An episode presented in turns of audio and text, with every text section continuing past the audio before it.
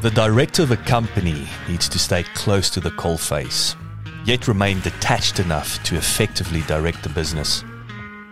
This, according to Brian Lupton-Smith, has been the key to the success of Witon Chemicals over the past quarter of a century. Witon is a latex compounding organization servicing the local textile and flooring industry. Born in the Cape but bred in Natal, Brian's character as a young man was shaped through experiences on the Unicorn Shipping Fleet and during the border war, before being mentored in the carpet industry by Stefan Colle of Belgotex. Brian places a high premium on mentoring, and he believes Witon is all about its people.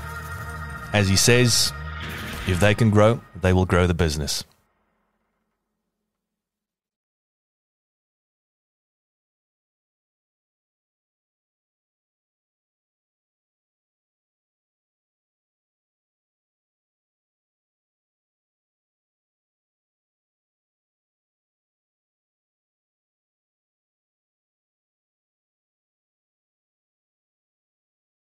Brian, thank you so much for your time. Welcome to the show, and tell us a bit more about yourself. Where are you? Where did you grow up? Where did that whole journey start to where you're sitting now as a successful entrepreneur?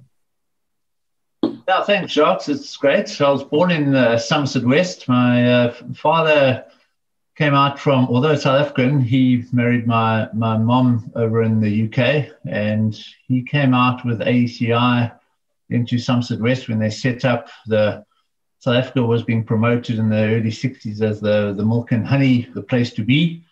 So he came out, he was quite senior up in AECI, set up in Somerset West. We then left, I was born in 68, we left Somerset West up into Natal, where pretty much I spent most of my life, other than 5 years ago, I've moved back. We semigrated, as people might say, to the Western Cape again. But yeah, so my life has really been in Natal. I've loved Natal's KZN and pretty much followed the route in textiles through my father. He always had textiles in the garage and yarn and creels and things like that. But I was one of six children.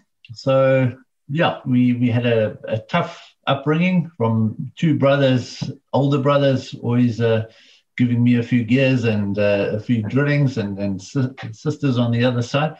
But yeah, we were really enjoyed it. It got us a good sports family. We enjoyed a lot of sports. My main sport was tennis. I think from a personal point, playing singles in tennis, it really showed you really are accountable to yourself and being competitive. You had no one else to sort of blame.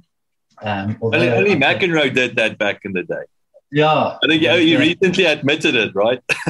I didn't throw the rackets, though, or shout and scream at the umpire. I think that was more my older brother at that stage. Yeah. But yeah, so we were very, very competitive. There was an opportunity to really grow, but I think sort of the 16-year-old, my father always sort of pushed us into an older age group he always believed you always got to play somebody better than yourself, otherwise you're going backwards. So there was always that. I think I was sort of 14 playing into sort of under 16 age group. And I think at that stage for us, if I pushed myself through and had possibly the right mentorship at that point, I could have made it through. But I think you were playing suddenly as a physical side, you were suddenly playing much bigger guys and stuff.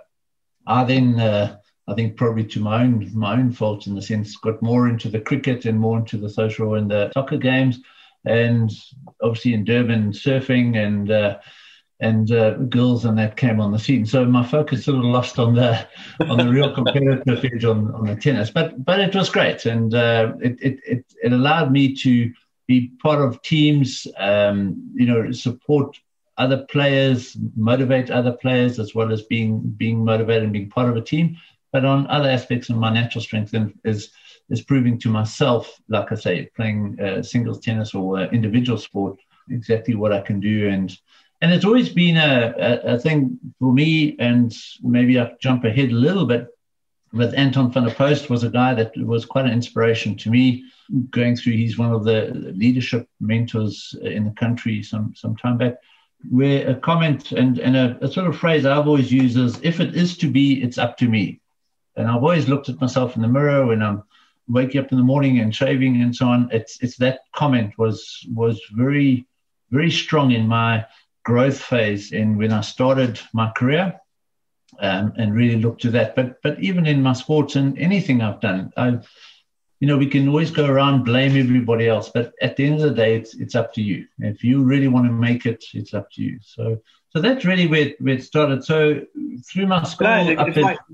Sorry to interrupt you, Brian. I just want to quickly stand still there. So what do you do? And again, I'm scared I forget to ask the question later on. So, what do you do today as far as keeping the, that axe sharpened? I mean, obviously, personal development, that side of things. Is there any particular, authors, YouTube? I mean, we've got incredible teachers out there these days. How do you keep the axe sharpened?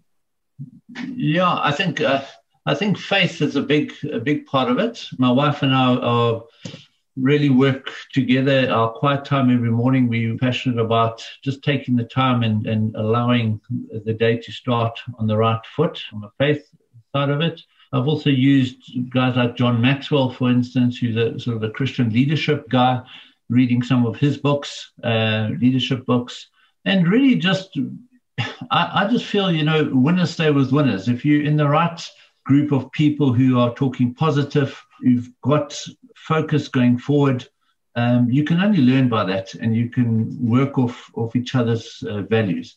I think, so often you can sit together and people end up building mountains and hills and whining sessions. You just end up becoming negative. So I think that's a big part of me. I think that's a big strength of me. I'll always look at a positive situation out of a negative. Always look for a real value where I can get some positiveness out of a problem. I think that's been to me, and there have been. I mean, as you've said, we've gone through COVID, we've gone through a number of issues. The country's growth at this point in time is not great, but there's positives in it. There's ways of finding ways, and I think that's my entrepreneurial spirit, is looking into areas where I can add value, and I think. Just to finalize on your question, I think it's also to take time to look at yourself afterwards as well and reassess yourself. I think those things are more important as opposed to it. Your general business day and mavericks and your stories, keeping in touch with, what's happening around the world and stuff, for sure, that's one thing. But for me, it's more being in person and having discussions with successful and, people moving and building and going somewhere in life with a vision, yeah. Mm-hmm. Again, it's interesting. We actually had, as four guys, we had this chat on Friday about that golden rule of you are the average of five people closest to you, or let's say the five people in your inner circle. And I think they've gone as far as saying even your income reflects that. So it's very powerful, but how do you go about making sure? And I mean, and I ask the question because I sometimes find that I think I'm surrounded by solid people, but sometimes it's coming back to your point that I want a tougher player. I want a tougher opponent / someone that, 10 times or 10x my size company, for example, who I can bribe with. But I mean, that becomes complicated. So how do you, I mean, is that something you orchestrate or is it just a natural progression that, that like-minded people will find one another? Yeah, I think it's being out there. I think it's conversations. I think I fortunately have a benefit in the sense that I can meet people and get on well with people and open up and ask, and I'm not scared to ask questions. I think a lot of people are scared to look stupid, I suppose. But yeah, it's just being friendly, open, being interested in other people. I think people, once they sort of feel more relaxed, actually like talking about themselves. So if you can get the person to open up, you can learn so much from the people. And if they see that you have a genuine interest in them, I think that's where you start building a good bond, a good relationship, and you can then help each other and support each other. And I think that's where trust then materializes out of it. So yeah, I think fortunately also, we've, in our business, we've diversified and we're in a wide range of market areas. So I'm dealing with owners of businesses right down to the employees on the floor at ground level. And I can socialize from the bottom, from the technical expertise and values with them, where I think they appreciate that I can take that time as they see me as this big business owner, but I'm actually taking time at that level to, help them. And really, like often I say to my own people in my own factories and that as well, is that they're working in that plant every day. They should actually know more than me. Mm. So I'm expecting them to know more than me the next time. And, as I said, that phrase I used earlier, if it is to be, it's up to me. We've put that in my factory with one or two of the guys. And I'll specifically come back to them. Obviously, living in Cape Town, I get back to Natal sort of a week, a month at least, other than traveling between Joburg and East London and so on. I will specifically make a note and go back to that person the first day I arrive from that last discussion when I left and question him, where's he at now from that previous discussion, and challenge him. And they know that when Brian's coming back, they are going to be on their toes because they know that they're going to be held accountable. I'm going to be holding them accountable to it. So to me, that's as much as I'm really driving, I'm giving the people as best motivation and resources to improve their own lives and give them self-confidence and belief. They also know that I'm holding them to account for their own good. If they can grow, they will grow the business, because they're building a team. I truly believe the success in my business has been the people. And we've got my top management who are between 16 years to 27 years that have been with me. Wow. And I've been truly blessed with that management team. That has really allowed me to diversify my businesses from a small little company when I joined, which was pretty much in a liquidated position, to really looking after or diversifying the business into 5 key structured businesses now with independent management teams, really taking hold of, their own management books and accounting and driving the vision of each company.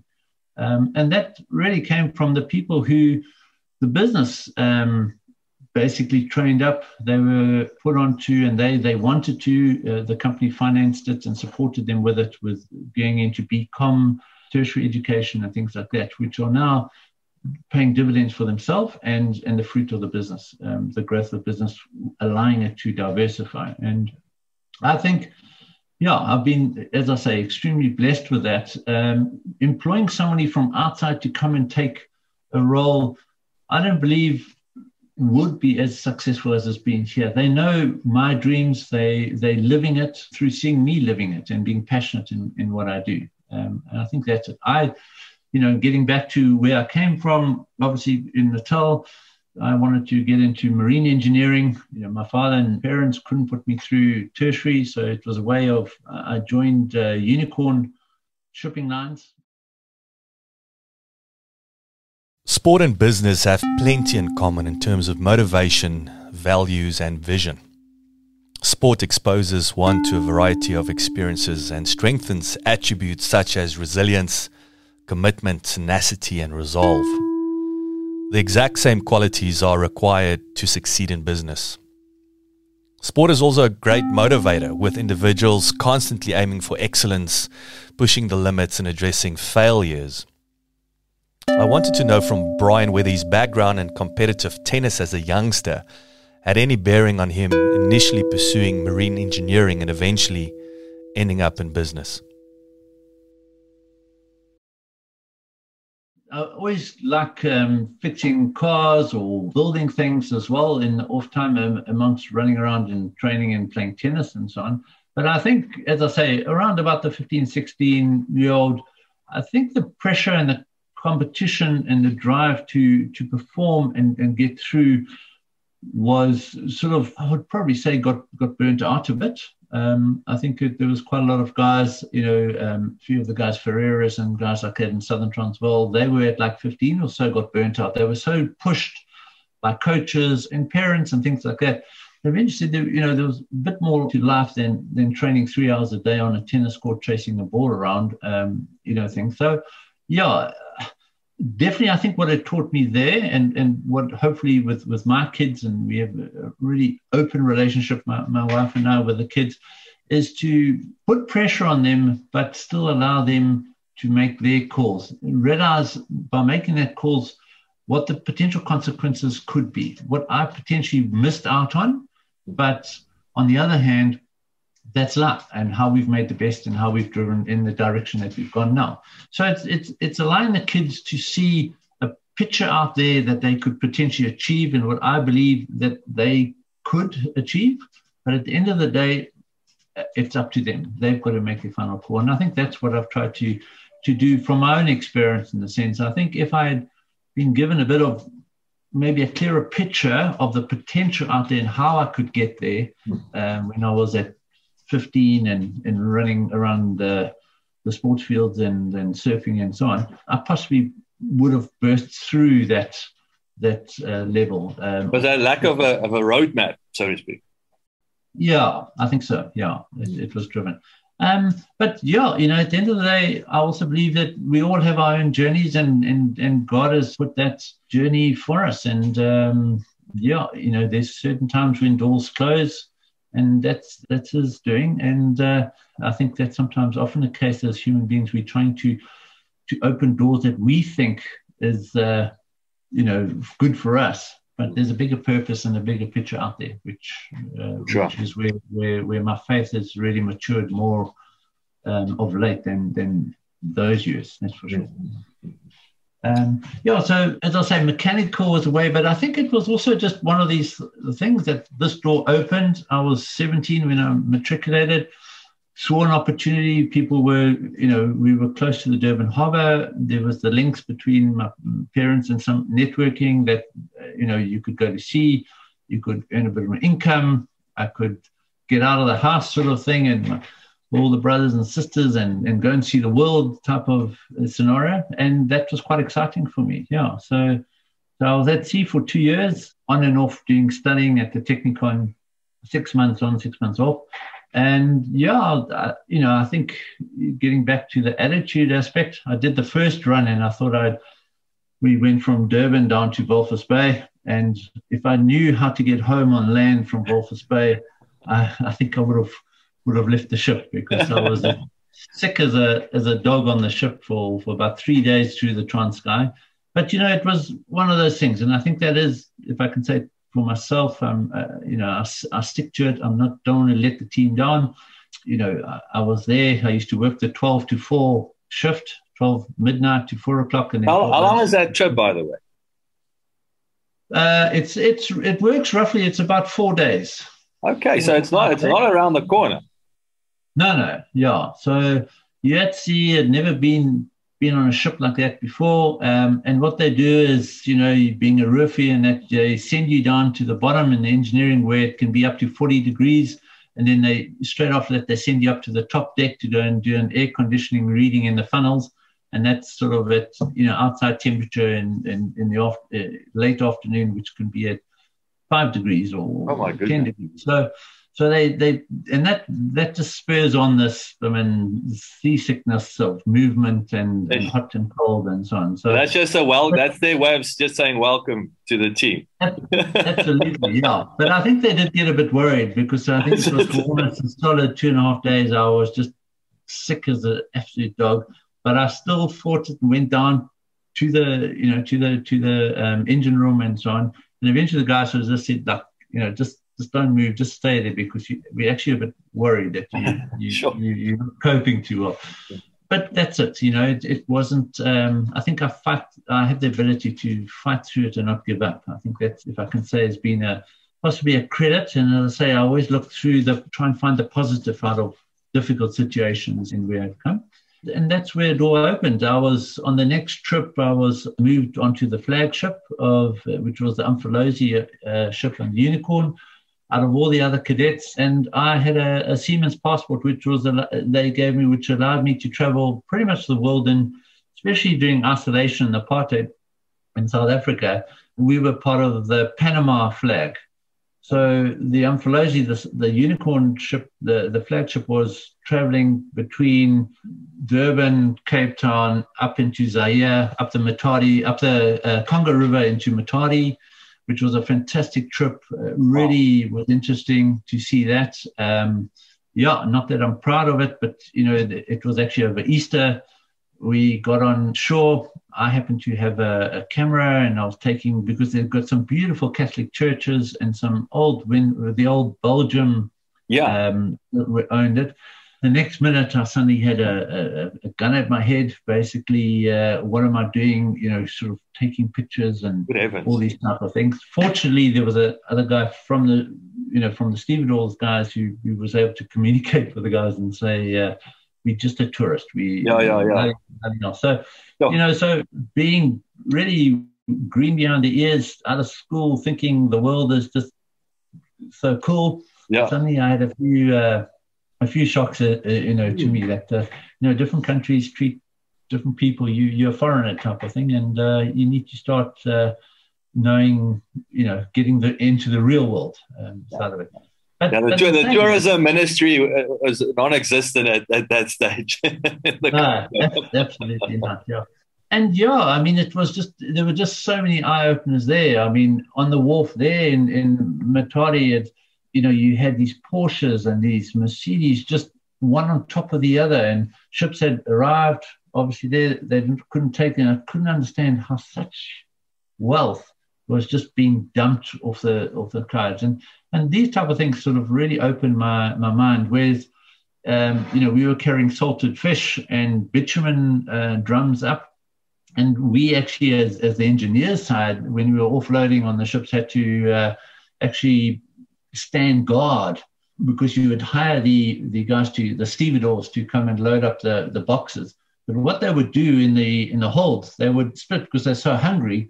They would tear a box and try and eat a fish. Now, for every box that was broken, it's worthless. And so we would have there to stand guard and shembucks and all this type of thing. And in Matadi, being the river, you've got the actual the platform higher than the ship.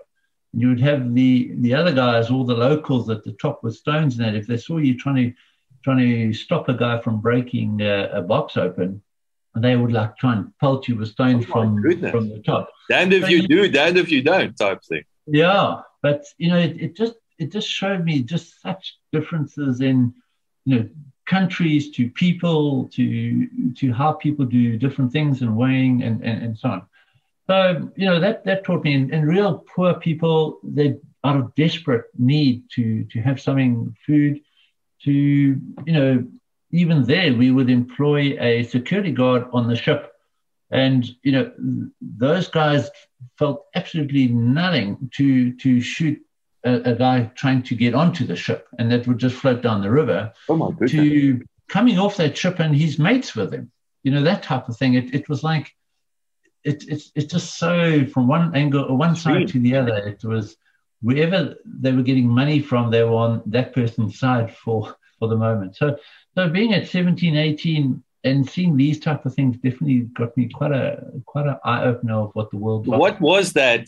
I mean, the fine eye-opener. I mean, moments at that time reflecting on it, were you sad? Were you disappointed? I mean, what was going through your mind? Were you scared? I mean, it's yeah, you know, I think coming from sort of our privileged sort of background, you know, in apartheid and stuff, it was easy. We could walk around. There was no security, all these type of things. We felt safe and stuff. To suddenly being put into something like this, where it was everybody for themselves. Mm. They were desperate. They're, you know, from such poverty to such extremes, and such being so desperate, they would fight for anything. Mm. That hunger. I think that was something which, yeah, I mean, I was definitely pretty shocked and yeah, even to a point of scared, especially when you have a gun or something raised at you. Yeah, yeah. And not being in your comfort zone. You were in a different country, and so that definitely woke me up a bit, and I think I definitely grew and matured in that first year. And yes, going up to Ceylon, Sri Lanka in those days. That was amazing too. And the funny story there was Alvin Kallicharran and the Rebel cricket side from there was actually touring the Sri Lankans here with Jimmy Cook and the boys. Yeah. And I happened to be up there when they had just been expelled from the Sri Lankan side. And there you could get the old TDK tapes and the electronics. In Sri Lanka, it was duty-free. And if you got off the ship and went into town on this taxi or vehicle, you would get a free trip back if you had spent so many dollars and whatnot on electrical equipment. So there I was off going my immature young age. I went and bought a radio and TDK, all those tapes and a big thing. And I got to the customs to come through, and suddenly the taxi guys wanted money for it. And I said, yeah, but we had this agreement that if I bought so much, it was a free trip back and forth. And there became a whole big sort of argument and so on. And the police guys, the custom guys were there. And the next minute I heard, when they said South African ship, and somebody said, yeah, you South African, it's our cricket people that Alvin Kallicharran, that you've destroyed our cricket site. And you suddenly think, and this is a customs police official, you suddenly think, oh, hold on a minute, I'm really going on the wrong side of the... It's getting very personal now. So and I think that really taught me how to dance and find a quick solution quickly to get out of a difficult position and so on. So, yeah, I think all these type of things, I think I definitely learned a lot on the way from a personal perspective and how to be myself and grow up and take the knocks and find the positive and make it happen. Yeah. It's extremely exciting. I can't imagine, a more exciting start to your adult journey than a young man on a boat, right? Seeing other countries and all. I honestly can't think of a more exciting way to kickstart things. But like you say, there's eye openers. And did you earn good money back then?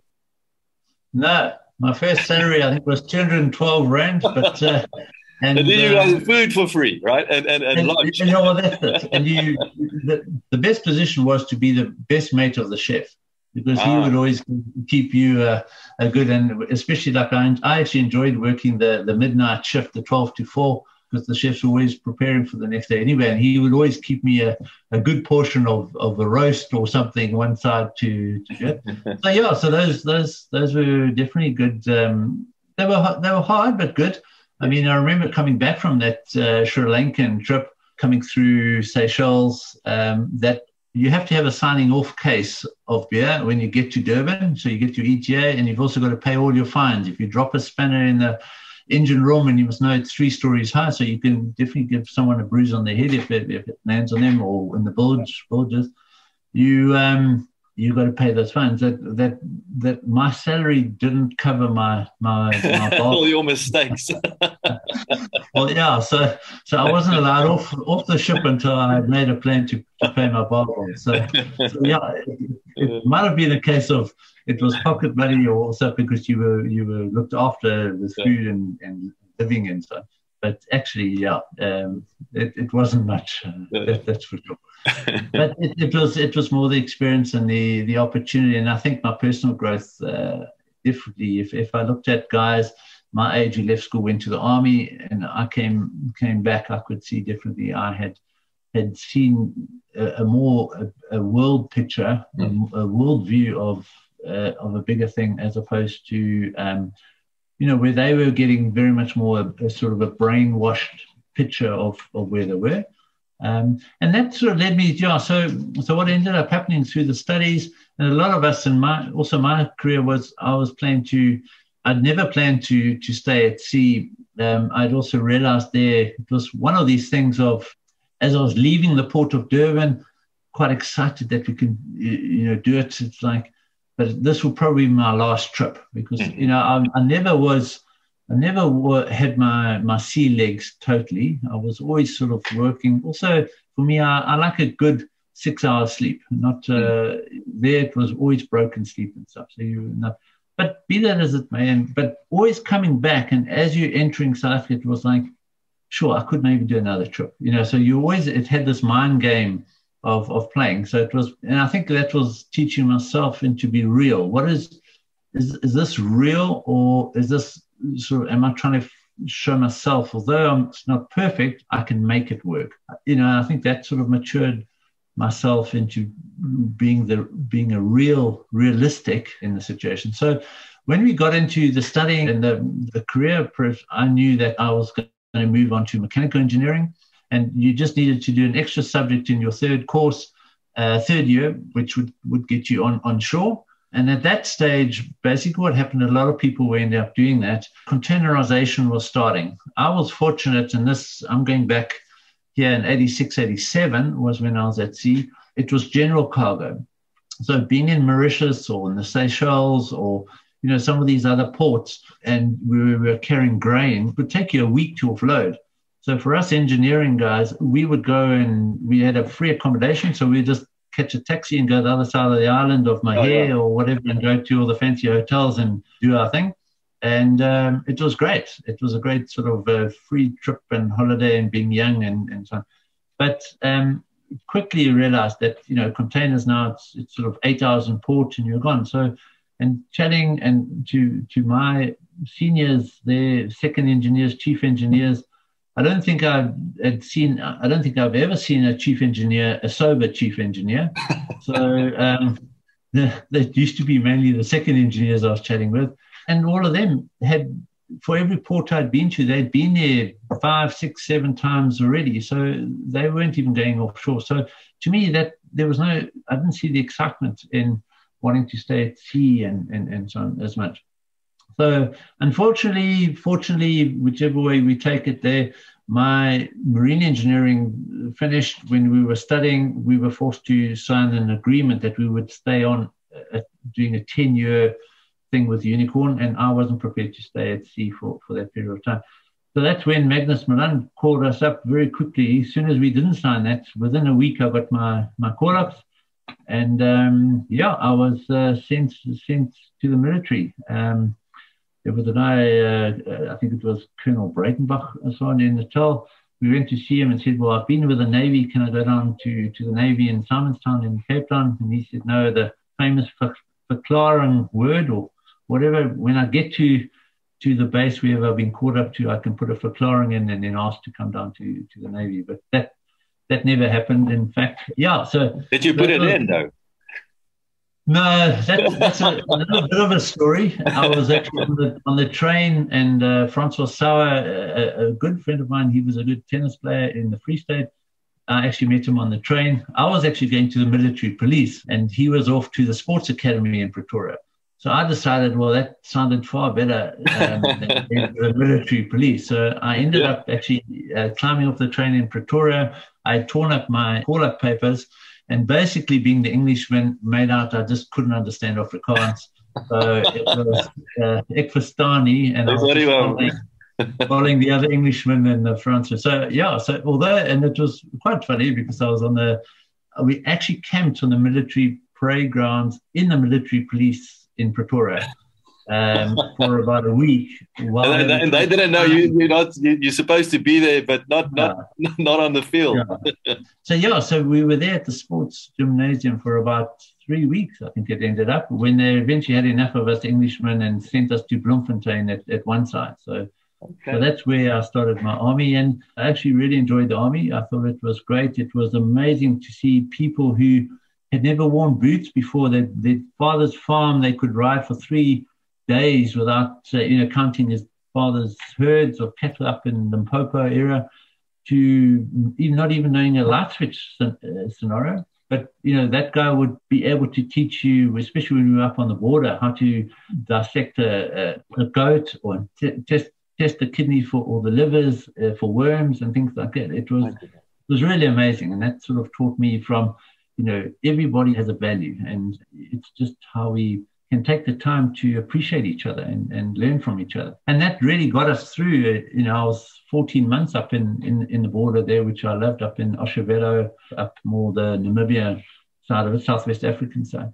And, although there were some tough moments, it was really, really great to see. I was obviously older than the general sort of new intakes. You had, I think in those days, you could leave school at 16. There was definitely a good few brainwashed guys coming in wanting to just do their thing and stand for what they thought was right. And I was coming more with a bit more of a worldly view. I think I was 20 at that age, where I was questioning, because I had a question, well, what are we actually doing this for? Why are we doing it? And sort of I felt I was more being pressurized into something. Otherwise, I'd, you know, and part of that marine engineering was it was a 5-year course that I could be doing, not the military, but you do your national service 5 years in the Marines versus, you know, doing 2 years in the Army at that stage. But be that as it may, that was it. I was the last to do 2 years. We came out in 89. So our ROFs were basically the same as us. They did 1 year. So that was, although they thought they were O1, we had to quickly put them into shape. But it was great. We made the best out of it. I became the post officer and the barman up in the border in a place called Tsumeb, which was when we weren't in any contacts or anything. And at that stage, you know, there was the 16th parallel agreement where the South Africa was starting to have to move down from that whole agreement after we had got taken out of it in that ambush. Last time, I think the South Africans probably realized that the Cuban tanks in Natal and the American side was starting to get a bit more powerful than the South African where we were.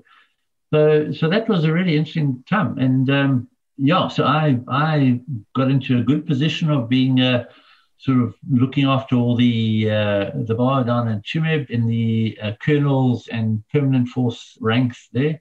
And that was great with Colonel Roots and Lindbergh and some of the real top guys being there and sort of seeing what they were about. And then, so that's also the Army. And fortunately, through getting back into my family side, who were my father from textiles, my oldest brother got into a company, South African Carpet Mills, which was pretty much through the networking of my father's side in Hammersdale. And through that, when Belgotex carpets started in 1989, Stefan Colle employed my brother and sent him and Patrick Delpierre over to America to learn extrusion of yarn and set up a company, Natal Nylon Industries, which is the yarn manufacturer of Belgotex at the time. And the timing was perfect because Roy had just come back. My brother had come back from that, started up in Maritzburg with Stefan and Anne, and I was just finishing the Army. So Stefan was looking for other people. So, I came and joined Belgotex in 1990. And I think that's, you know, was probably, and I still think today, and I've always tried to look at people I could look up to and learn from and mentor. And I think it was just an add-on to who I was Stefan. You know, Stefan was in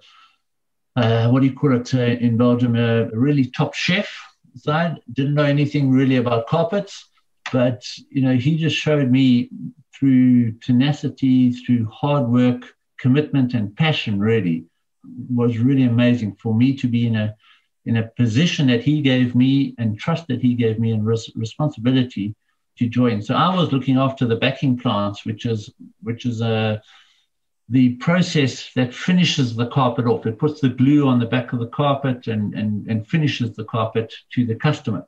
Okay. And obviously, if you know, often what you find in mills and factories and that everybody in their different divisions can pass on problems to the next department type of thing. But obviously, my department there, I couldn't send it to the customer. So I always had to know more than everyone else where these problems arose from. And then I had to then hold all the other divisions accountable for stop sending me their rubbish and for me to sort out. I can't think. So that at quite a young age, it taught me to believe in myself, stand on it. And the only way, as my father used to say, if you don't know something, go out and teach it. That quickly, you know, in some of these senior meetings and stuff, I had to know what I was talking about. And that really, in the middle of the night, you know, get up, go and learn. And then, and I'll go to the factory and I'll go into other departments. I always found between midnight and 2 o'clock in the morning where people want to sleep or just can't stay awake, I would go and talk to them and learn from the other departments. It's because they love to talk because they could stay awake then and have somebody to talk to. Yeah. And that's how I learned. And one thing, learning the different divisions and the different departments and what did, but also where these guys were ducking and cutting corners or passing to the next step. So when it came to my department, I knew exactly where, you know, where these guys had cut corners and stuff, so that their senior management in the meeting, I could be saying, well, hold on a minute, you actually created this problem because of this machine, this happened in A, B, and C. And suddenly the guys were on the back foot. And I think that was really from, you know, just showing, and the real respect that I've had with Stefan was, you know, just have the balls to admit that you've cocked it up, pretty much. And all he wanted to know was what caused the problem, how can we fix it, and how do we make sure we don't do it again? And I think some of those little lessons, even if it was, you know, going on a Sunday night and having a great braai and a party and whatnot, there's no excuse for being at work, even if you're with your bosses and stuff. If you're not at work at 7:30 in the morning, then don't go out. Then, you know, and that was one thing with Stefan. You could play hard, but you work hard, and you've got to have a clear line in the sand of your commitments and responsibilities on that. So I must say he was fantastic. You know, he gave me a real career in my life, one of mentoring his personality of passion and commitment into something and giving 200% into what he was given by his father-in-law and mother-in-law. But he didn't sit back and have it as a freebie. He really made that company and the group, the whole CAP group of Bullia. And one thing with him, and I've tried to do, is communication and networking. You know, he used to say that I had to at least be in touch with one person a month, at least one person a month around the world, talking about my department and how I could improve my department. And it was that, you know, and especially coming from in the early 90s and the apartheid where everybody hated us, he allowed us to enforce us and put pressure on us to ensure that we were networking with the group around the world to gain as much value. And never once did he ever stop us from traveling anywhere to those companies to learn more and stuff. So he really did have the passion and commitment and saw the value for ourselves. Being young, knowing nothing. You know, you always used to say to me, you'd rather, like I've sort of said earlier, is having attitude than aptitude. If he saw that you had the attitude, he would really give you everything and every opportunity to make it happen. Yes. But on the other hand, if you get a bit complacent or relaxed, he would take you out very quickly. And that was, I saw a number of people that came through Belgotex that didn't last long, is because they sort of got a bit complacent on things. So that was great. It was a young, dynamic business in those days. It was growing rapidly. As of course, it was entrepreneurial, right? I mean, it's not established corporate or anything. No, and it was great. And I really sort of looked to Stefan because I think his personality was quite similar to mine. It was just drive it, and we just keep pushing and growing. And the harder you work, the benefits and so on. So that was exciting, and it was a good opportunity for me to grow in my own personality and my own person in that side. And then we got, obviously, with the growth of Belgotex and sort of more the Belgium structure, which was very flat, versus, you know, Romatex and Van Dyke, the opposition sort of guys, which was very, too many directors, too heavy management and stuff. That, I think, taught me when I got involved in Witon Chemicals, which is my company now, and looking at to ensure that the management structure is in such a way that you are still close enough to the coal face, but still ensuring that you know when to be a owner of a business, when to direct a business, and when to be an employee of the business. I think that has also been very key in our success in our small business that we are. I think in the beginning, if you get yourself too sucked into the coalface, you lose the bigger picture and what your end goals are and how you're going to get there. Yeah, so I think for that era, I left Belgotex in 96, so that was around 6 years that I'd been there. It was really a great sort of, really a start to my career. It really gave me a direction. It showed me what, you know, put the effort in. The rewards are due by the amount of effort you put into something. And the, you know, for someone like Stefan, seeing a value that I had and giving me the opportunity, I think, was great. And the self-belief and the confidence to then take the next step to get involved, which Witon Chemicals was a small company which was supplying Belgotex at the time. So I saw the opportunity to get into this company, which had the opportunity to see other market areas. Mm. And I also found myself in Belgotex, as I've grown, I got to a point is where, and I think some people like to be in four walls or in a factory getting a salary every month. I think I was getting to myself getting frustrated that I wanted to grow more and I couldn't, and I was sort of bumping my head on the ceiling. And that's what I'll say, with your European style or Belgian style, quite a flat structure. I couldn't get into, or didn't see being in the position to be able to get into a higher level of Belgics at that time, which was fun. So that was the opportunity for me to take on a smaller company here and potentially get into the sales side of the business where I can get out into the market, understand a much more diverse market other than just carpets. That really was a door that, you know, I hadn't really planned. It just really opened up. It definitely taught me school fees, because the business, when I got in, knew nothing about accounts, nothing or accounting thing. I very quickly realized that the business wasn't in a great state at all. I managed to network with some of our suppliers overseas when I was at Belgotex. They were on board, so the relationship I had with them, they suddenly realized that, yeah, maybe they had been sold a bit of a dummy when they got involved in Witon. I then obviously was with them now in Witon. I realized that we needed to make some changes and so on. And that's what happened. So the previous owner eventually left.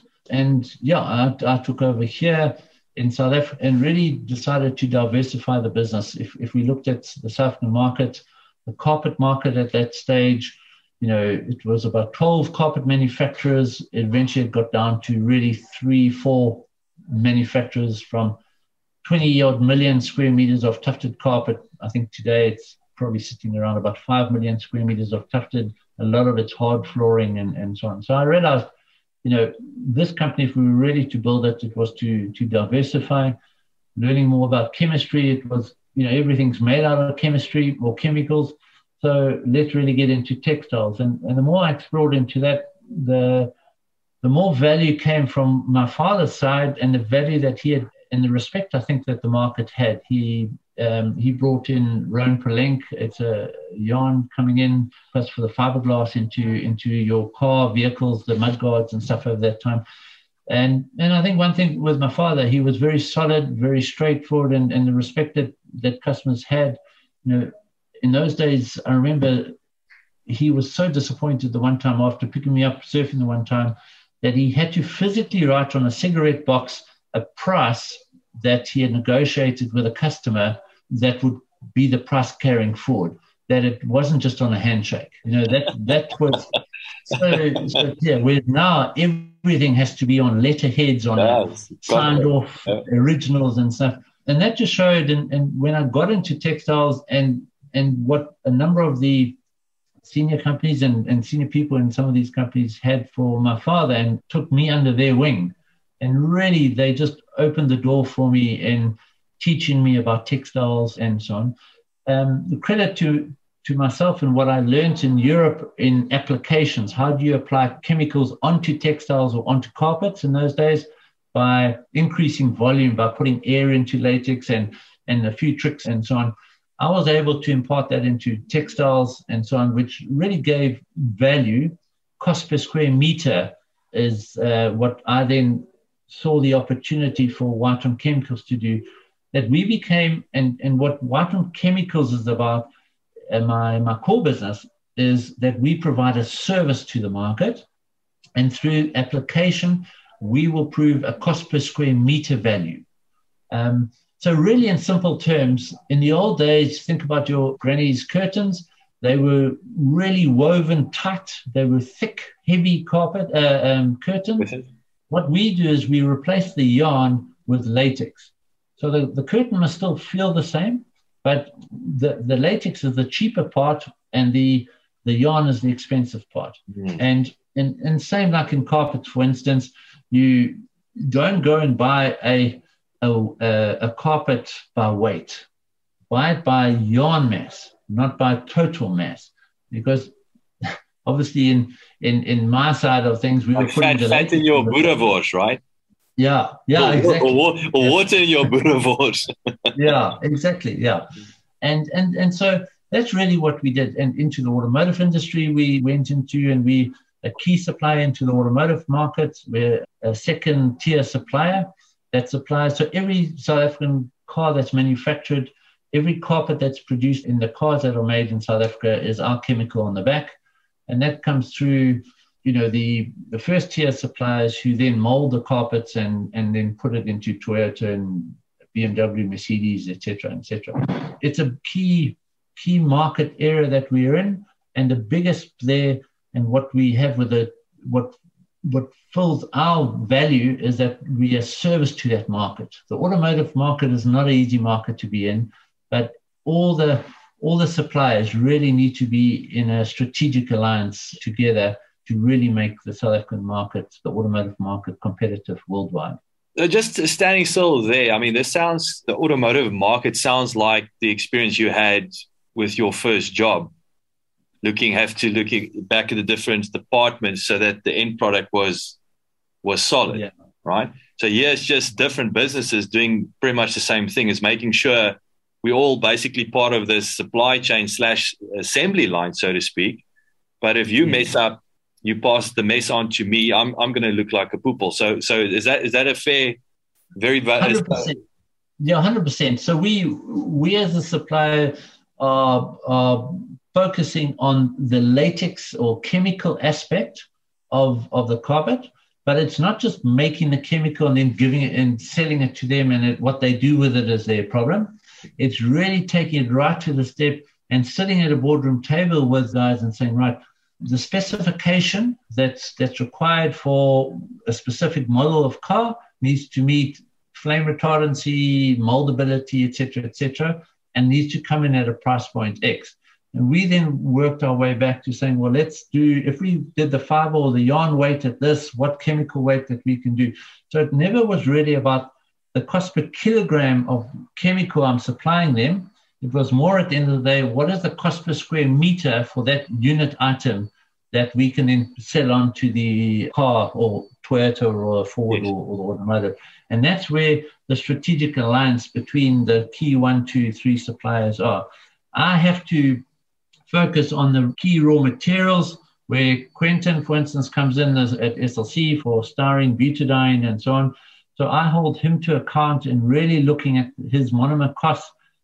How do we strategically align ourselves in really working together to meeting the end goal for South Africa at the end of the day, and making a South African car competitive worldwide, that we all benefit and employ people, and the social responsibilities and values that we can create out of doing this business successfully on that. That was really a great sort of tick in the box that really got Witon turning turning the corner when I first joined, and seeing how efficient it can work as a partnerships. Yeah. And I think a big thing was, and I sort of get back to Stefan and listening to the podcast that Stefan had and did your interview and so on, was that South Africa don't trust each other. We almost sort of want to deal with people from overseas more than we want to deal with ourselves. Now, I don't know where that comes from, and I don't know how we're ever going to fix that thing. Mm. But, you know, the relationship that we've had with SLC, and even before the whole Carbochem group, and when Romatex and so on were all together, part of the DAO, it gets back to the individuals. And I must say Dr. Abram Brink and Pete Steenhoff, and Duncan Brown, for instance, were also role models to me in the way how South Africa and the ability that we have and the potential we have for a group of people like that were able to work together and really create the opportunities and allow, obviously, Quentin's growth, saw the value in Quentin and was able to support him to take SLC, the SBR component out of the Carbochem, and support him into an opportunity for South Africa. And I think we don't, you know, if it's anybody listening here, I don't think we do enough justice for ourselves as business leaders and stuff to really promote and have the trust in our own South African people and giving them that opportunity to really grow, but not just grow, not just give them the opportunity to have a company, but actually take that opportunity to support and mentor them through the first 3 years. I think, I don't know the statistics now, but I would say it's more than 70%. In the first 3 years, a South African company fails. Now, that's a number of opportunities where people who haven't been privileged maybe in the past suddenly have an opportunity and suddenly realize that there's money on the table and they go and blow it as opposed to reinvesting it and building a company long-term versus it's that mentoring stage. And we don't do enough of that. And that's something which is playing on my mind a lot now, and really how my succession plan works in building up the team to really start taking over. And partly moving down to Cape Town was one of those decisions, was to get myself out of the coal face as such, because it's very easy for someone to knock on the door, Brian, can you fix this? It took me out, but it also gave, partly from a strategic point of view, in my flooring business, as we decided to diversify and invest, what we were finding in some, and I talk about trust in the staff market, one or two customers, you give them the opportunity. We saw with our overseas guys, Thabo and Becky's era in 2008, in Ulro, Germiston, the tire market, all the smog, what the guys were doing were burning the tires. They were getting the sprung steel out of the tires and reselling it for, you know, to get some money. But that was creating smoke. So we saw an opportunity to crumb the rubber tires and create an underlay, a value-added product, which has just created a whole new business and a very successful business that's really growing now in my flooring company, Witon Flooring, which has gone.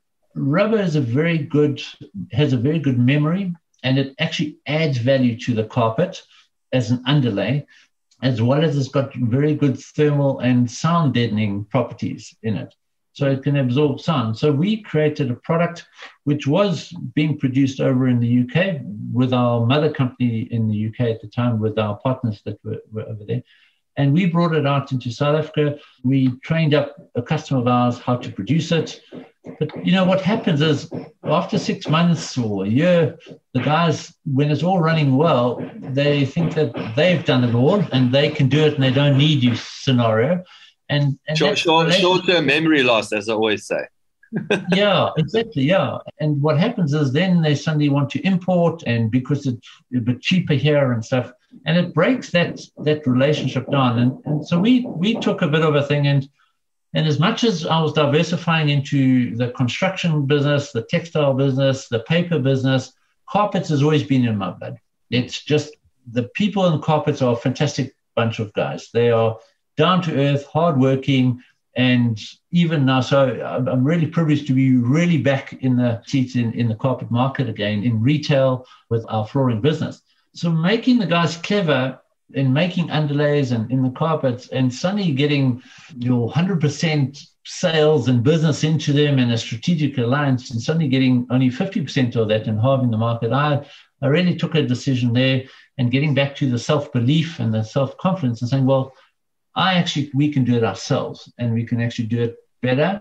And I started, that's how we created this opportunity and trained up my own people and created a company out of it. And this has allowed that empowerment. It's allowed the business to come up and see an opportunity. And as I say, we've now got warehouses in the three main, Natal, Joburg, Cape Town, which is employing people. It's growing. But the biggest thing is adding value to the market. We're keeping most of the Chinese out of the imports here now, because we're having a locally manufactured product, which is employing people and giving value. We've now expanded that whole range within it to all the aluminium, all the heat bond, all the auxiliary products that come to the carpet market, to layer carpet, to fit a carpet. So we're supporting the carpet market.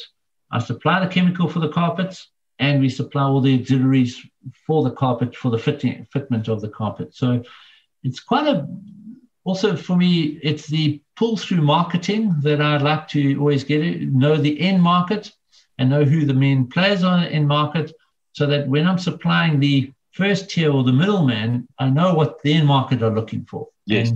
And I think I picked that up quite a bit. And, you know, Belgotex killed a lot of the smaller companies. If you want to call it the negative or the realistic point, Belgotex is so big they can't make all these bits and pieces sort of areas for the market. So that definitely created an opportunity for me in being able to supply end market and being in the end market and seeing what the people are looking for, to be able to then develop market areas and get products into the market at, you know, for smaller quantities and that will still meet a need for the end market. And let, you know, the Belgotexes and the big manufacturers just do the volume business. Yes, and I mean, it sounds like, again, it sounds very similar to what the lessons you've learned in Motive is the fact, again, you know what they need and you reverse from there. So it's staying close to the end user. Even though you're number three in line, just you need to focus on number one. Yes, absolutely. That's, at the end of the day, your customer needs the product and you need to develop a product for the customer. You know, so often people are saying, well, this is what I have, please buy it. No, you've got to find what the market's needing and so on. Brian, sorry to interrupt. I just want to go two steps back. So I just want to touch on the you say we don't trust one another, or, you know, like Stefan. And I mean, the Afrikaners are a classic example. We always say that, you know, why can't we work together? You know, it's old news. But thankfully, there are these pockets, you know, everybody is not aware of it. Is it again as we lack that road map? You know, it's going back to you as a young tennis player. Lack of a roadmap. Do you think it's maybe as an industry, there's a lack of a roadmap? Because historically the government or the municipality or someone would sit and pull the industry together and say, like, what are we trying to achieve here, guys, at a larger scale? What are we aiming for? Versus now everybody operating in their little silos. Or in your case, I think because you're part of a bigger family, it makes it, you know, that at least you stay in contact, you have a feel for what's going on. So that's my first question. Do you think we lack a roadmap in general for industry? And number two is the mentoring that you mentioned. Do you think that, you know, going to your supplier even, or someone as a mentor, that you now basically have to acknowledge that you're not as clever as your customer thought you were? Or is it always like seeing it as weakness? I have to act like I know everything. Otherwise, you're going to find another supplier. So I guess, you know, how thin is that line where you say it's okay, Mr. Supplier Quentin, it's okay. We know you can do it, so we're going to trust you. If you don't know all the answers, we're going to help you get those answers. We're going to help you develop versus, mate, I need someone that can get the job done. I don't have time to teach you how to suck eggs. So roadmap and egg sucking. So what are your thoughts on that? So there are a lot of consultants in the country, and people hate the consultants in this country because it's, And I go back in the field, textiles and carpets and so on. It's a small market in South Africa. One idea, you know, a consultant comes to you, sees what you're doing, and then they like to look smart and sell that information off to somebody else. So immediately that created mistrust from that aspect. The market being so small, I'll give you an example for the carpet market in the early days there was when Belgotex came in, Romatex was the main players at that stage, and they had a number of different carpet mills around the country and so on, and all their directors in each mill and so on. And there it was a case of that they felt no one would ever take them out. It was the Romatex group, so they had their own latex suppliers, they had everything sort of in-house, and it was all that. So if you weren't part of that niche, you were nobody sort of scenario. You know, when Belgotex came in and started taking them out, I think that really just blew everyone apart. They didn't know who's working for who and how, and I think that created a bit of the mistrust. Okay. But I think also it came from the whole apartheid era as well, is that, you know, I sort of see it here in Stellenbosch in the sense that you've got the key guys who've been at university together, they came through, and it's just, you know, to break into something like that is almost impossible. So, you know, I think it was right from that, the schools, the you know, which school you went to, how you went, who you went to, trust. And I mean, I used to chuckle a bit because, you know, when I first started with Witon, one of the first questions when I'd go into some of these companies is, so where do you go to school? If you weren't at a Kersney, Michaelhouse, Hilton, you weren't going to be at the top league. You weren't going to be dealing with the accountants and the, you know, those type of things. And so it was very clicky in that sort of scenario. Whereas I sort of came in and, hey, this is who I am, and this is what I think I can offer. I don't know everything, but if I work with you, I'm sure the two of us, two brains together, we can actually achieve something more than one person. So that was more the mindset I was working with. And like I say, with Carbochem and with Quentin and the few of the guys prior to him, you know, they got into the paint business very much in the sense, and I'd like to say from our side as well, we were with Arborman that says there's a big market in Mozambique. And we touched it and said, well, how can we get your polymers? They needed somebody to mix it up into a paint, and we're in Natal, and how could we get it through there? And that's what created this scenario. So we started as being distributors for Carbochem and SLC in the coastal region. Eventually there it got to a point as there was no real margin in that. But it opened the door to me to see the paint and construction business and say, but hold on a minute, all these guys are doing is pretty much what I'm doing. They're adding salt and pepper to your main base raw material and then providing a service into the market. Well, we can do that. And we all just, and that's how we got into the retail game by branding and creating Sampson Paints, our own product, and believing that our own paint and our own product will survive, will create it. But we came with a different slant. Instead of just being a paint manufacturer, for me, it was more about being a solutions provider. So I don't like people looking at me and saying, I make paint. Yes, we make paint, but we rather come and provide a solution. So in the Western Cape, where you've got rain at a horizontal level going straight onto your walls, how can we provide a solution for that area? And they've got cavity walls and so on and waterproofing, versus in Natal where, you know, it's more about cost. It's about single walls, brick facing, thunderstorms, unlevel ground, all those type of things. So how do we provide a solution for that? Now, a Plascon can't do that.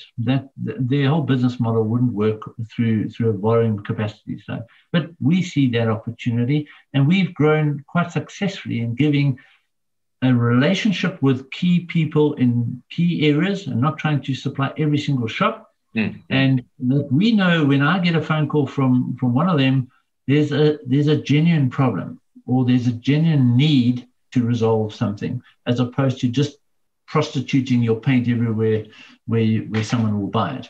If you just want to go out there, then you're not trusting anybody. It's just yourself. You're the man on your own island, and you just want to go and slaughter everybody and so on. Now, if you've got the finances to do that and you can get a business model, then go for it.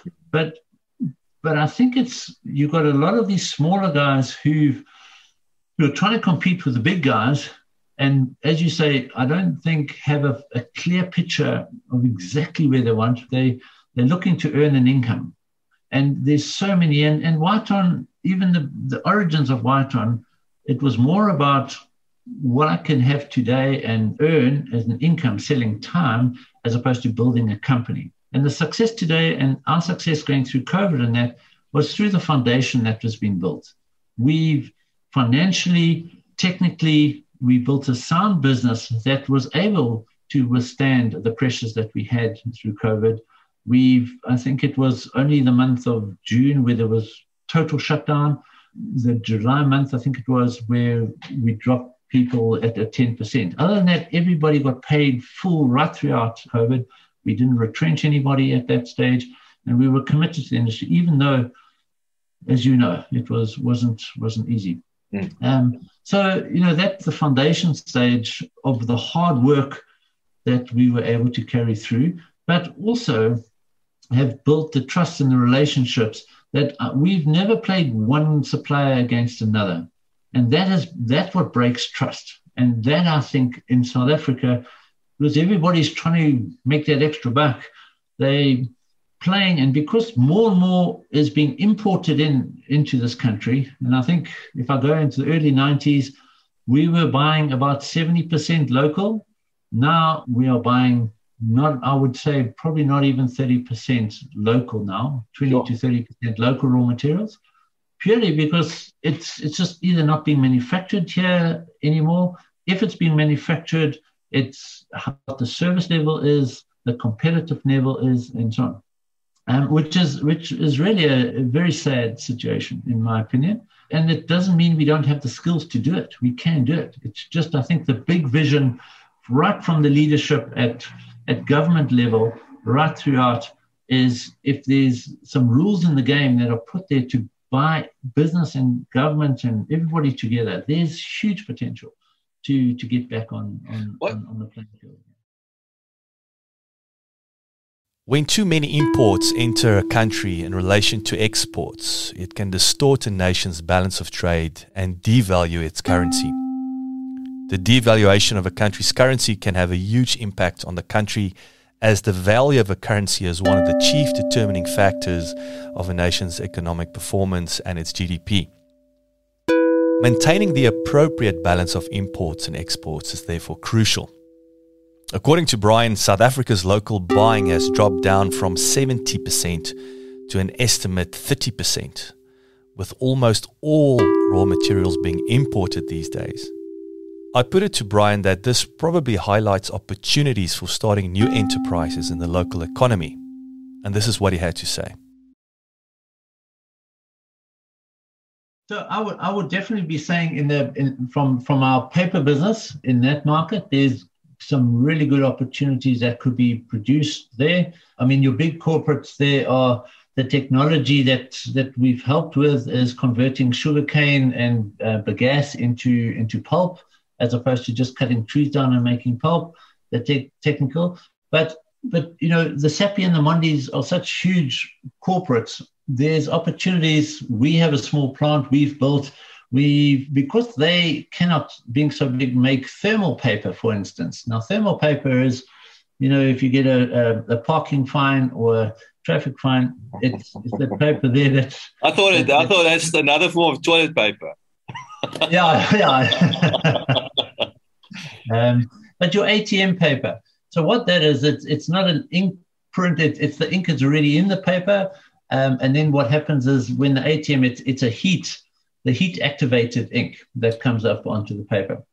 So we have the chemistry, we've got the ability, but, you know, in our small scenario, we have slowly grown and built a machine that can produce very limited amount, but it can do it. Now, you know, it's getting that team between, if it's governments to investors to technical, and form a group together.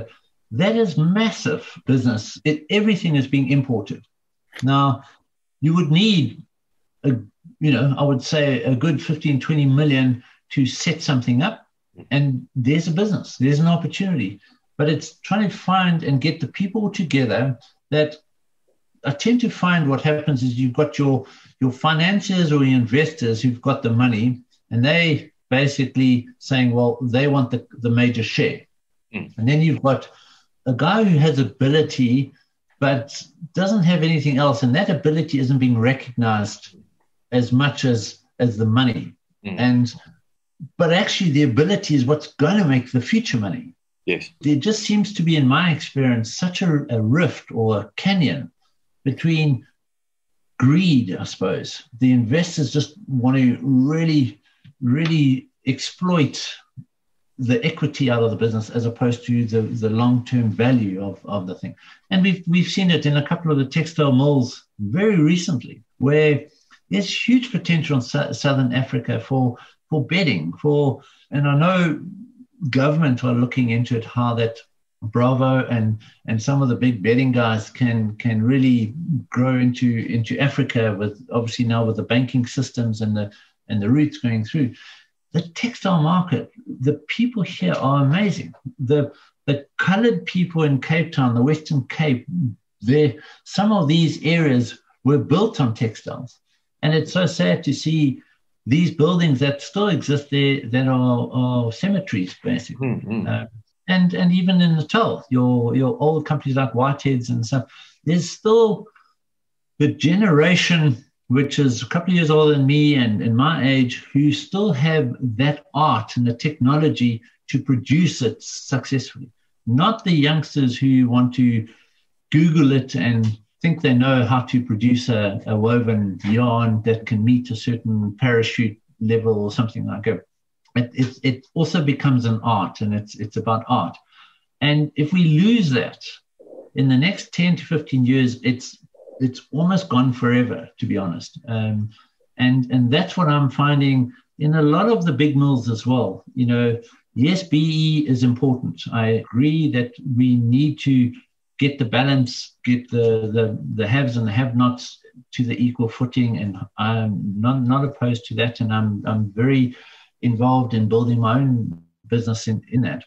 And in fact, proud to say it, that, you know, a solely white-owned company, I'm a BE2 level here purely by the diversifying and setting up the other companies and giving Black empowerment and ownership into those companies, but not just raising the flag and saying that, but actually really putting pressure on them to and support to train them and get them to a position that they know what it's like to run a business and manage a business, as opposed to just giving them a business in the sense. And I really believe that that's the future. If the people who've got the money can create the opportunity for the guys who haven't, but they've got other strengths and other values. And somehow, if a third party is needed there to hold the two together to ensure that there's a continued trust, because it always, it's like a marriage. It always is great in the beginning, but you don't want the divorce in the end, because suddenly there's a bit of risk. How do you get through the difficult times? And that if your trust, and if someone feels that they're getting more than the other, then that's where it all breaks down. And that's where I think this country, the trust element is just continually gets broken down and continually gets fueled in this situation. And so I don't have a true answer, but I definitely feel that's one of the root causes, in the sense why long-term business can't be successful, because we're not recognizing each other's abilities when we form a partnership in it. And the common denominator, I guess, the negative common denominator is greed, right? So whether you're greedy as an investor, greedy as I want to import, I just want to milk it. It's almost like selling masks during COVID. It's like, you know, a lot of folks knew that's not you're not going to build a legacy on masks, but I mean, you'll milk the hell out of it. If you make $10 million, you know, great. I'll move on to the next. Reminds me, it's just a big scale of the oak with a jacket, throwing it open with, you know, what product you want, just a larger scale version of it. I also think, just to add and finalize on that one, is the leadership in RUT, and we can talk politics, but I'm talking business here. Leaders and owners in companies are not necessarily acting as leaders and thing. And I'm generalizing, in the sense is that, and if I looked at it, it was very, very clear when I first was into business through the changeover in 94 and so on. You had the old guys, white management, who were sort of 60, coming up towards retirement age, and I had two of my own chemists that I had employed and so on. And in fact, I tried to help a guy who had been retrenched out of quite a big corporate company to help him. He had value, but he was so focused on holding all his cards so close to his chest to protect himself. And this way I go from, like, John Maxwell, for instance, on his rules of leadership and so on. And the one I always go is the law of the lid.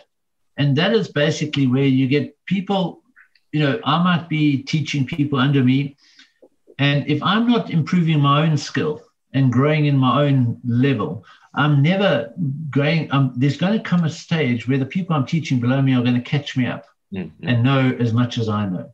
So that's where I hold myself accountable to keep pushing myself and driving myself to create that. But for owner or a leader of a company is to identify that middle management or senior management who are they motivating and encouraging and teaching and mentoring the youth up to them? And when it gets to a point where they are they themselves learning and growing themselves? Or are they getting to a point now where they're feeling under pressure from the juniors catching them up? Now, that's where I really have looked at it. And how do you manage that situation? You know, because either what's going to happen, the junior who's taken time, who's got the right attitude, has learned, is suddenly going to be hitting their heads and saying, well, I can't go anywhere further, so I'm just going to leave. Mm. And then you've left a real good person who might go and get caught up in a big corporate company as a pawn in a laboratory, as opposed to really their full value that they could have really grown out and added so much more value into my business or anybody else's business in a small, medium-sized companies I'm talking about. Yes, yes. And it's often that senior management who's sort of almost coasting or become complacent or has got a structure in place that they've got everything under control and everybody must report to them, and they're limiting the business. And I find that very often in a number of mills and a number of companies that I go to is the weak spot that I identify. Obviously, as a supplier, I want to make sure that I'm adding value, but I'm also getting paid for my services and getting paid. So I don't want a company that's going to shut their doors just now. Yes, yes. So I'm often going into companies and looking at weak spots and weak areas and seeing, what area. And quite often I'm identifying that is this sort of middle to senior management who one can be talking or whining and negative how bad the country is and that, and their whole conversation is all about that, as opposed to actually, well, what are we going to do about it? Yeah. And where they're limiting the growth of the business in they've looked after themselves and they sort of got their own little comfort zone. And that, to me, I actually see as quite a weakness in some of the businesses that we deal with. So is the answer to that? I mean, it's not a simple answer, I guess. The fact that if you can see the junior catching up, so one of two things: what do you do to make that middle management, senior management increase the can size so that ceiling becomes higher? Or is it just a matter of either that or they get worked out? But I mean, you obviously don't want to work them out necessarily. I mean, unless they're a terrorist. But how do you make sure that lid keeps on? Yeah, it's finding their sweet spot, finding what they want to get out of bed with, and so on. And that's partly also why we've diversified, and I think we diversified quite successfully. Is that being able to find those sweet spots, and I'm especially from our accounts side, our girls there, is that I've been able to take the one senior person into a better role where she's becoming more directing the business and allowing the other girls to suddenly blossom into taking on, the smaller companies and really showing how they're going to add value into that and then being accountable. So yes, there's the cash flow, there's the balance sheet and so on. So yeah, to just stay in one company, it eventually gets to the end where, how will that senior person sort of, excel any further if they feel they're in their sweet spot and comfort, is that being a negative to the business in the sense? And, one I find with the directors and senior management, general management, they often are not driving and exploring how they're going to improve the business. They're more reporting on what the business has done, as opposed to that's part of their role for sure. But what are they doing to achieve success going forward in the business? Where are some of the weak spots or the blind spots in the business?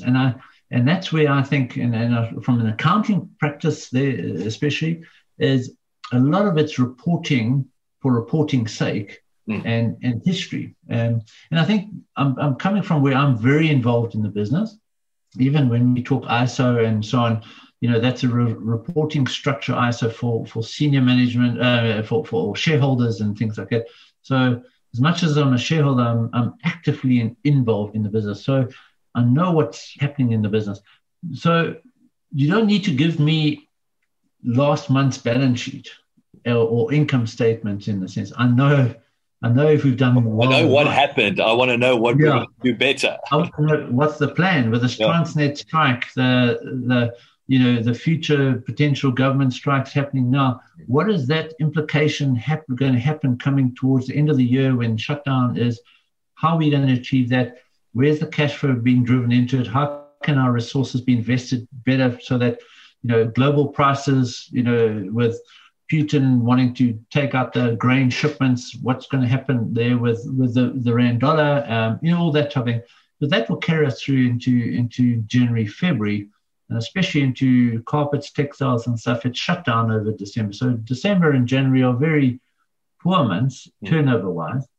So you don't want to be on the back foot getting into sort of middle January, February from a cash flow perspective, as opposed to being on the front foot, seeing the opportunity where other people are sitting back. This is the time when you can actually be, you know, really being aggressive into driving the business forward and getting the turnover and getting the sales from that. So that's really, I think, the ability. I think sometimes my weakness, I suppose, is a case of sometimes people have said to me, I'm like a guy on a ski boat driving and pulling a skier, and he's up and running, and the next minute I'm still driving. I look back and he's fallen off, and I'm like, what the hell is he fallen off for? You know, he knows how to ski, sort of thing. Yeah. And then it's turning around, having to pick him up and get going again. So sometimes people are saying I'm driving too fast in my energy and urgency, as opposed to sort of there are certain times maybe to pull back a bit and keep the guys going. So that's my journey at the moment is, you know, as I've got the vision for the business and driving the business forward, there's certain times where I need to look at the management team, and they're not at, you know, maybe not at the level where I am from an ownership point of view, but that will come. That's a challenge. And I want to come back to your example, how with Stefan in the beginning of your career and journey was that maybe the answer, if you don't have, as you rightly pointed out, so a lot of small or medium-sized businesses don't have other businesses they expose their people to lift that lid, but at the same time that you can jump on a plane and go and visit the counterpart in any country, and whether it's Germany or England or South America, that's not going to be the same in those three countries. So just being exposed to other countries, other companies, even though it's the same thing, you're going to learn, right? So I think it's just sometimes a plane ticket. It's not even, okay, we don't have a second, third or fourth division that we can, you know, expose our people to. Yeah, absolutely. You're 100%. Traveling is the most amazing thing for me. It was such an education for me, traveling on the ships and traveling with Belgotex and traveling personally and so on. I mean, I've sent my kids when they were 13, 14 over, I took them over to the States and so on, just for them to understand first world, as opposed to, you know, we think we're in a first world. I think a lot of people fool themselves. We're not in a first world at this point in time. So that was the first thing. And then what one of our schools here do, they over the holiday season, the two fantastic teachers here take a group of around 13 or 14 kids over to the States, and they go to, like, the one was Boston. They go to the university there, and they've got to spend a day with the thing. So as much as my kids thought it was a holiday trip, it went, and it was great. It's because these two teachers are fantastic mentors. But they also said it's a totally different experience. It's because it's not dad and mom where they can whine and they've got planned things. And they suddenly had to go, and they only were allowed to be given so much money. And they had to work out how they were going to work together to buy food, you know, and so my son is very entrepreneurial, but like me, he made a plan with a few of the girls there. He got the big hamburger and they got the smaller ones, but he was quite rather covering. But you make a plan, And you know, coming back, and I think that's what stood him now. He's at Basti at the moment up in Tux. I can clearly see it's seeing the opportunity within the opportunity. And but first you've got to see that opportunity. And I think by traveling the world, yeah, you're in a foreign place. You know, mom and dad's not there or someone's not there just to put a nappy around you. You've now got to, you know, make it work and happen. Yeah. And I think I definitely feel also that the youth today are too mollycoddled. The kids need to start, you know, standing up and taking a lead and actually taking a stand. It's really, you know, it's all nice. We all want to cuddle and we don't want to, you know, make enemies and all that type of thing. But at the end of the day, we've also got to realize what's right is right. And I just tend to find the generations coming through, it's just always grey. There's very few people actually standing up and saying... lukewarm, right? Yeah, very, very, very much on that point. So, yeah, that's the big... And I think that just really comes from communication. So you know, trying to put that back into the business. What is right? What do we stand for? We're a Christian, faithful company that it's right. We do business ethically. Yes, we try. You know, we have guys coming here and wanting us to supply them cash so that there's no VAT and all this type of thing. We said, you know, we don't operate like that. And, you know, you can do it once, you mark forever, and your whole standards, your ethics. And if this country, if we can just do our little bits right individually here, it automatically will build a country that we all start doing things right, and ethically. And it gets back to communication in the end.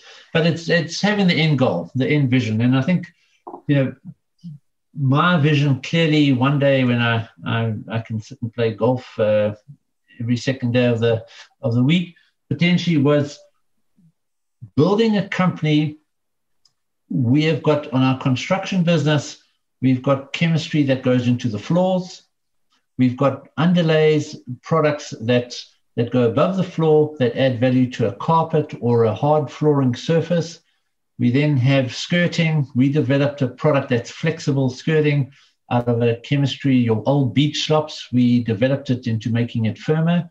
So that can go around bends and corners. It can be paintable and so on. So it's adding more value than just chopping a tree down and making a skirting.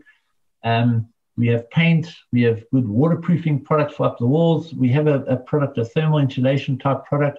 We've got roof paints. So really my vision at the end of the day, I can sit with an architect in a big estates, big complexes, and it's a one shop stop that we have technically sound products and a solution for them. That's my personal vision when I feel that I've reached a goal of building from something very small into a diversified company that's employed people with individuals from low backgrounds, disadvantaged backgrounds, right through to privilege, to different skills that I can then overlook and see and see how they've all found their sweet spots within the organization, which is then the success to the whole group or the business. Sure. So that's sort of the end, yeah. That's the time has flown by, and I'm really having so much fun learning so much. And then I'm going to say thank you for your time. I don't want to keep you longer because we almost 2 hours, right? Believe it or not, you know, I say time flies when you're having fun. But it's very inspiring, very insightful, and I mean it's really some tremendous lessons here, and I want to emphasize that even what we're busy with here, we've launched, we've actually dubbed it SON, like SON, is a SAK Ondersteuningsnetwerk, you know. So I see the opportunity for a private business chamber that for everything you've just said is because I feel too much lobbying, too little support, too little synergy, too little comparing notes with no agenda, same roadmap. What do we want to do? We want to create jobs. We want economic growth. And I always say economic growth comes, we want to export. And in our case, we're digital. So how do we export more of our digital products and services, which I feel we are world-class, 9 out of 10 times. Or shall I say it's less complicated to export than if you're in manufacturing. And ultimately why? So we can be better, we can be world-class, and we can create jobs for the country. And I'm very sensitive or conscious of the fact that I always say, because we came back, we're not suddenly judging anybody that wants to leave. Even though I would say if you can, semigrate first before you shoot straight to Perth, as an example, but I appreciate not everybody can move to the Western Cape, for example. But at the end of the day, I know a lot of entrepreneurs, if you can give them into help them get the international opportunities and exposure, they don't want to leave. They just want that, diversification. They want to reduce risk. But their first choice would be to stay here, and I want to see what we do busy with now, see how we can facilitate that at the end of the day, but very much in line with everything you've said. And that's actually very encouraging to me that is a lacking opportunity that we need to do something about. Yeah, no, absolutely. Yeah. No, that's great, Jacques. And it's great to meet with you. So I'll leave it to you on the editing side, as you say. We'll tell me. But please, if you're in Pretoria often visiting your light here, how often are you up here? Yeah.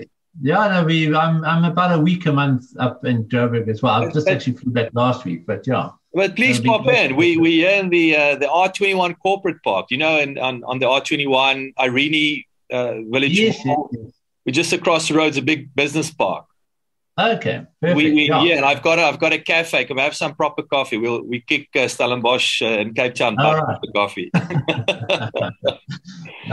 Right. Thanks so much for your time. I really appreciate it. I'll bring a bottle of red wine up as well there. Yes, please. You won't kick our butt with that, though. No. I don't know about these the Gauteng vineyards. I don't think that. No, okay. It's called Liquor City. No, yes. Right. Yeah. Good, man. Thank you so much. I really appreciate your time. And it was a really insightful interview. Thank you very much. Awesome. Thanks, Jacques. Pleasure. All the best. Bye-bye.